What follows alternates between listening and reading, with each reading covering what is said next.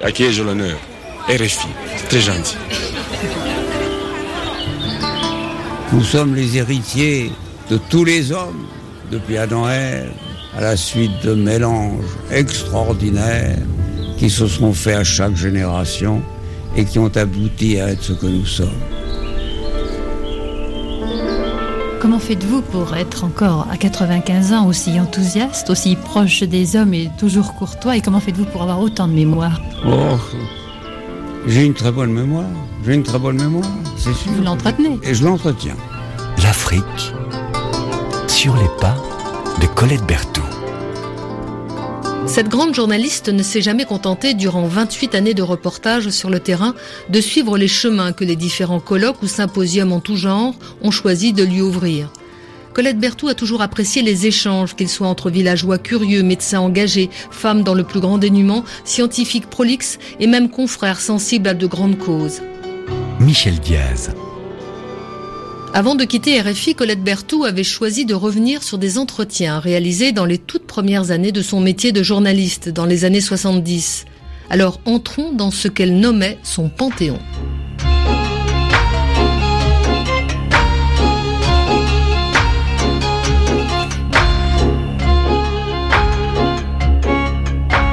Aujourd'hui, je soulève pour vous un pan du rideau rouge de mon panthéon. Quatre grands hommes dont l'intelligence nous a souvent passionnés nous y accueillent.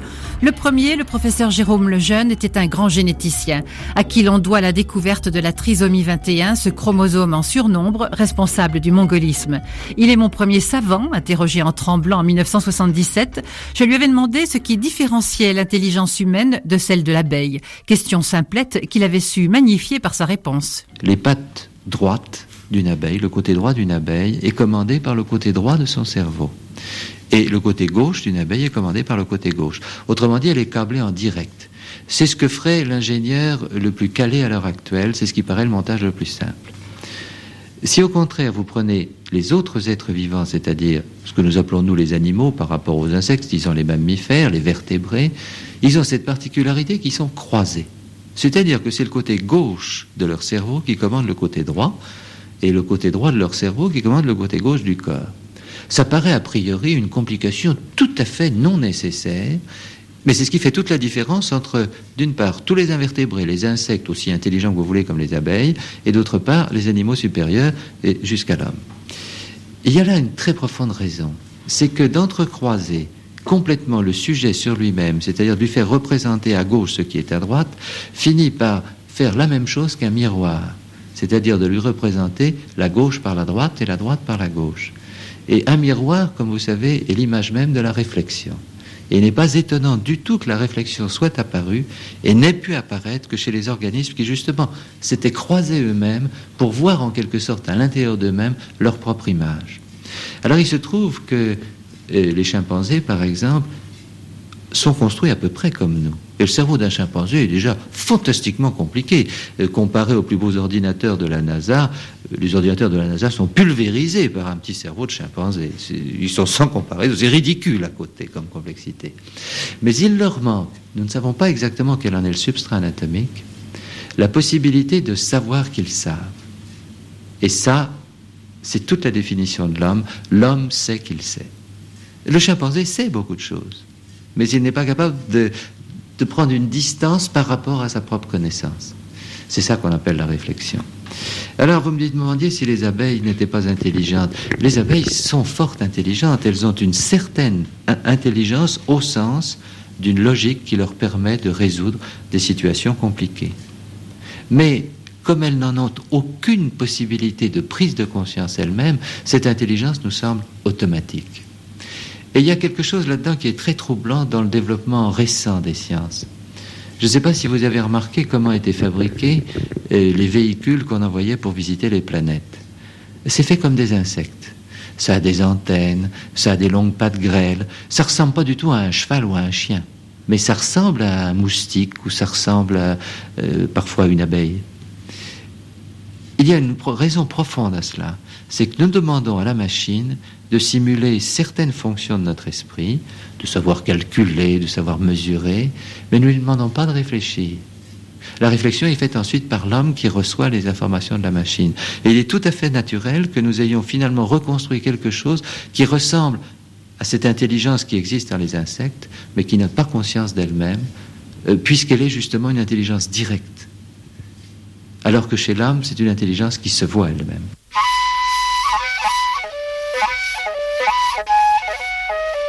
Sur les pas de Colette Berthoud, morceau choisi. L'intelligence de l'homme, confronté à un environnement hostile, ne peut pas tout résoudre. Mais le corps trouve la parade contre certains grands fléaux de l'environnement. Et j'avais découvert un jour une science passionnante, l'hématologie géographique. Le professeur Jean Bernard, longtemps directeur de l'Institut d'hématologie à l'hôpital Saint-Louis, excellait à vous raconter la médecine comme une aventure. Il venait d'évoquer dans un de ses livres une bien curieuse enquête où l'on suivait à la trace la migration des peuples en étudiant leur sang, ses anomalies. Nous sommes en 1993. Professeur Jean-Bernard, les maladies du sang vous ont amené à de bien étranges voyages à travers le temps. Ainsi, cette maladie si répandue en Afrique, euh, l'anémie à globules rouges en forme de faucille, qu'on appelle la drépanocytose.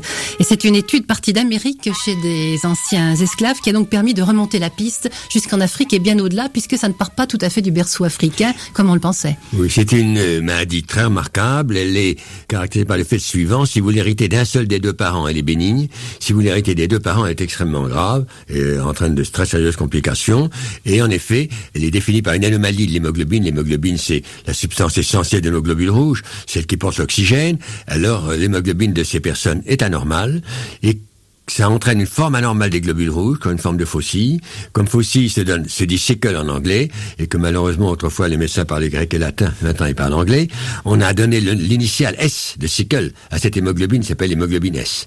Et les chercheurs américains ont parfaitement décrit la maladie chez des lointains descendants des esclaves déportés euh, quelques siècles auparavant. Après quoi, on a retrouvé la maladie sur son continent d'origine. Bien plus, on a trouvé qu'il y en avait aussi en Inde, sur la côte euh, occidentale de l'Inde, et un très éminent chercheur britannique a découvert que le foyer initial était le sud de l'Arabie, le Yémen. C'est là d'où on est, les uns sont partis vers l'ouest et les autres vers l'est. Et il y a un fait très intéressant, c'est qu'il y a la même géographie pour un bœuf, le zébu, qui est le bœuf à bosse, et pour l'anémie à, enfin, en grec drépanocytose, en français anémie à globules rouges en forme de faucille, en anglais mm c'est que ça l'anémia. Par exemple, en Afrique, le fleuve Zambèze au sud, c'est la même limite pour le bœuf zébu et pour cette maladie de l'hémoglobine. Alors il y a un autre fait très intéressant, c'est que euh, cette maladie est là depuis très longtemps. Comme y a des altérations des os, on sait par des, des squelettes qu'il y a 2000 ans, elle était déjà là. Alors on dit comment se fait-il qu'elles soient encore là? Eh bien, un savant anglais nommé Allison a fait une très belle découverte. Il a vu que cette maladie protégeait contre le paludisme. Si bien qu'il y a eu en Afrique trois sortes de personnes, ceux qui héritaient de leurs deux parents l'hémoglobine normale, qu'on appelle A, qui était AA, et qui mouraient de paludisme. Je rappelle qu'actuellement, le paludisme est la première cause de mort sur cette terre. Deuxièmement, le, le sida nous l'a fait l'oublier un peu ceux qui héritaient de leurs deux parents l'hémoglobine anormale, qui était SS, et qui mouraient de la drépanocytose, et puis les heureux, les vénards, les métis. Ceux qui avaient l'un des deux parents l'hémoglobine A, et l'autre l'hémoglobine S, et qui ne mouraient pas de l'hémoglobine et étaient protégés contre le paludisme. Et mon, mon ami euh, Ruffier, professeur d'anthropologie au Collège de France, a fait un très très intéressant travail en Guyane française. Il a vu qu'il y avait deux sortes d'Indiens, les Indiens de la côte et les Indiens de la forêt. Les Indiens de la côte, qui s'appellent les Galibis, sont naturellement métissés de noirs, parce qu'on a beaucoup déporté esclaves noirs. Ils ont l'hémoglobinose S, ils n'ont pas de paludisme grave. Ceux de la forêt meurent de paludisme. Alors c'est très intéressant parce que ça montre qu'il n'y a pas entre les hommes inégalité mais différence. Là, vous en faites justement euh, un bon argument contre le racisme latent. C'est le premier argument, et il y en a d'autres, mais enfin un argument très fort contre les terreurs racistes qui voulaient qu'il y ait des populations de première qualité et d'autres de second ordre. Eh bien, euh, si vous êtes en pays de, de, de paludisme comme l'Afrique, il vaut mieux avoir l'hémoglobine S. Et je vous ai vu d'ailleurs prôner le métissage dans votre ouvrage, disant même qu'un Africain atteint de drépanocytose, au moins euh, de, de, père et de mère, devait se marier plutôt avec une Suédoise qu'avec une Africaine. Ah, moi j'ai écrit ça et je, je, continue à le penser, que si vous avez une forme, euh, si vous avez hérité d'un seul de vos parents l'hémoglobinose S, si vous épousez quelqu'un qui est dans la même situation que vous en Afrique, vos enfants risquent d'avoir les formes mortelles. Si vous allez épouser une Suédoise, vous êtes tranquille. Les archives de RFI, l'Afrique sur les pas de Colette Berthoud. Si le chercheur en hématologie voit d'un bon oeil le métissage pour échapper à certains fléaux, le généticien des populations, qu'on peut assimiler aux détectives, affectionne, lui, les peuples qui vivent en autarcie, qui ne se mélangent pas et permettent des enquêtes passionnantes sur leur généalogie. Le professeur Albert Jacquard, en 1977, de l'Institut des études démographiques, nous faisait découvrir les isolats. Alors, nous sommes obligés d'étudier une ou deux populations, encore faut-il qu'elles soient définissables. Or, une population comme l'ensemble des Parisiens ou l'ensemble des Français ou l'ensemble des Sénégalais, au fond, ça n'a pas de sens. C'est un mélange de toutes sortes d'apports venus d'horizons très variés et mal connus. Donc, on ne peut pas parler de ces populations-là. Ce qu'il faut, c'est trouver des populations qui soient relativement fermées pour qu'on puisse les définir. C'est ce que nous appelons d'un terme un peu galvaudé les isolats. Par exemple, au Mali, nous étudions essentiellement deux groupes, un groupe de Touaregs dans la sixième région, du côté de Gao-Menaka, et actuellement un groupe de Dogon, du côté de Douenza-Ombori. On reconstitue les généalogies, on sait donc définir chaque individu au sein d'un vaste arbre généalogique, et puis euh, lorsqu'on a la possibilité, on fait des analyses de sang, et il se trouve que particulièrement chez les Touaregs Kelkoumer, ces analyses ont permis un certain nombre de découvertes fondamentales. C'est une tribu qui est la tribu de chefferie depuis 300 ans. Alors cette tribu s'est isolée de l'ensemble des autres Touaregs, donc aux environs de 1680, et il se trouve que les Kelkoumer actuels, comme ils sont peu nombreux et ont une mémoire extrêmement fidèle, on a pu chez eux reconstituer les généalogies jusqu'à l'origine du groupe. On sait, avec un tableau extraordinairement complexe, qui est le père de qui et la mère de qui, jusque-là. Et on s'est aperçu qu'il n'y avait semble-t-il, pas d'erreur dans ces reconstitutions. D'abord, l'ethnologue qui a fait ça, un camarade André Chaventré, il a naturellement fait des recoupements dans tous les sens, interrogeant sur chaque chose, sur chaque filiation des gens très différents. Et puis, surtout, ce que nous trouvons dans les groupes sanguins de ces gens-là est tout à fait cohérent avec les généalogies. Certains ont des hémoglobines spécifiques, puis on s'aperçoit que le petit groupe de ceux qui ont cette hémoglobine descendent tous d'un certain ancêtre qui est celui qui a apporté le gène correspondant. On peut ainsi de proche en proche, avec une très bonne probabilité, il n'y a pas de preuve, mais il y a une bonne probabilité, reconstituer les apports génétiques successifs des différents fondateurs. Et bien sûr, c'est une espèce de jeu de piste qui jusqu'à présent a toujours marché. On a toujours eu une réponse satisfaisante. C'est une vérification indirecte de la qualité de cette généalogie. Alors encore hier, enfin ces jours-ci, j'étais à Dakar où je racontais cette expérience et on me disait mais comment se fait-il qu'une population puisse reconstituer comme ça de mémoire tant de choses? Alors la première réponse, c'est qu'effectivement c'est une ethnie où la notion de filiation est très importante. Ce qui définit quelqu'un, c'est son père et sa mère, ses grands-parents, etc. Et puis d'autre part, on a de fausses idées sur la mémoire orale. Je pense que elle est pratiquement aussi solide, aussi fidèle que la mémoire écrite. En fait, nous avons perdu la mémoire, nous autres euh, gens qui écrivons, parce que nous nous fions à ce retour systématique à l'écriture. Mais vraiment, la solidité de la mémoire orale est très grande, et il semble qu'il y ait très peu de déformations, pas plus que lorsque l'on fait des copies, moins sans doute, que lorsque l'on fait des copies de vieux manuscrits.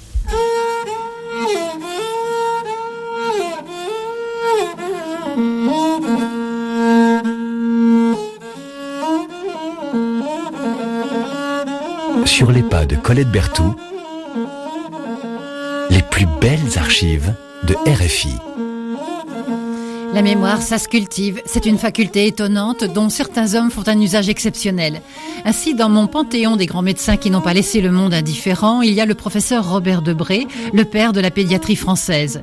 Cet été-là, 1977, il m'avait invité à le retrouver dans sa maison des bords de Loire pour l'interroger sur son livre L'honneur de vivre. Il était âgé et presque aveugle. L'orage grondait, je n'ai pas oublié cet instant, avec un homme au soir de sa vie, comblé d'honneur et si humble et si seul. Nous avions longuement évoqué la pédiatrie progrès et sur la fin de l'entretien, je m'étais enhardi et lui avais posé la question qui me brûlait les lèvres depuis longtemps, une question plus personnelle. Comment faites-vous pour être encore à 95 ans aussi enthousiaste, aussi proche des hommes et toujours courtois? Et comment faites-vous pour avoir autant de mémoire? On vous a vu au cours de nombreux congrès faire des discours sans le moindre papier, alors que nous autres, nous avons bien peu de mémoire. Oh, J'ai une très bonne mémoire. J'ai une très bonne mémoire, c'est sûr. Vous l'entretenez? Et je l'entretiens. Et je, je, je l'ai exercé toujours. Tâcher de retenir ce qui m'intéressait, de rejeter ce qui ne m'intéresse pas. Je suis incapable de retenir un problème d'argent. Je n'y comprends rien. Même maintenant, entre les anciens et les nouveaux francs, je m'embrouille. J'ai rejeté ça de, de ma pensée. Je garde ce qui me paraît digne d'être conservé. De sorte que j'ai une mémoire que j'entretiens. Mais il fallait que j'ai la chance qu'une fée bienfaisante m'ait doué de cette capacité. En même temps, cette fée a permis à ma circulation cérébrale de continuer d'être bonne presque avec un siècle de fonctionnement. Et grâce à cette bonne circulation cérébrale, je continue à m'intéresser aux hommes et aux choses, et je continue à avoir le goût de connaître et de savoir, vraiment tout autant que quand j'étais jeune. Quant aux, exposés, qui sont des petits tours de force chaque fois, je n'en dois le bienfait qu'au travail que j'ai fait pour être un bon professeur. Vous savez, à l'heure actuelle, on dit plus de leçons magistrales, il faut que les étudiants se mettent autour d'une table ronde, discutent, parlent, s'interrogent, fassent un enseignement mutuel.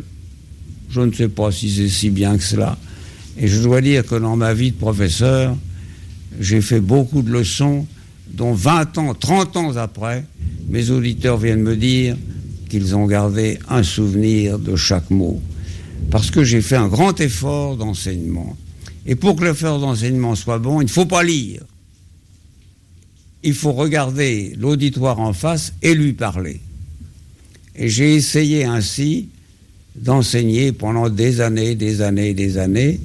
Et maintenant, je profite de ce long effort. Et je puis faire un discours, j'en ai fait un hier, euh, sans note.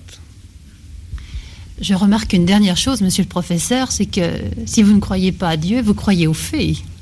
Mais oui, je crois aux fées, vous avez tout à fait raison. C'est une forme de paganisme dont nous parlions tout à l'heure. Qu'est-ce que ça veut dire croire aux fées, chère madame? Cela veut dire que nous n'avons pas à être fiers de ce que nous sommes. Tout est fait quand nous venons au monde.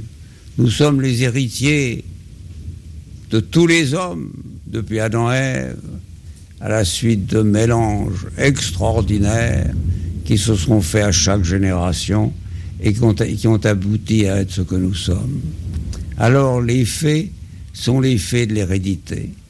Ce qui n'empêche pas, et c'est l'honneur de vivre, qu'il faut cultiver les dons qu'elles nous ont attribués lorsqu'elles nous ont touchés de leur baguette magique. Si on ne les cultive pas, ils ne se développent pas. Si bien qu'il y a à la fois le don de la fée et l'effort de chaque vivant.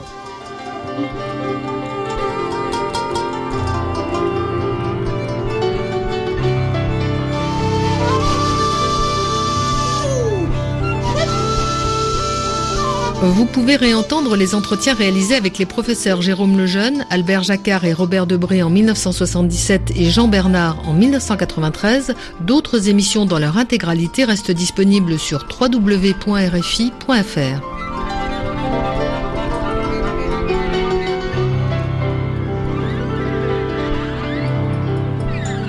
L'Afrique sur les pas de Colette Berthoud, une série proposée par Véronique Barral, Vanessa Rovansky, Michel Diaz, Nouveau numéro la semaine prochaine.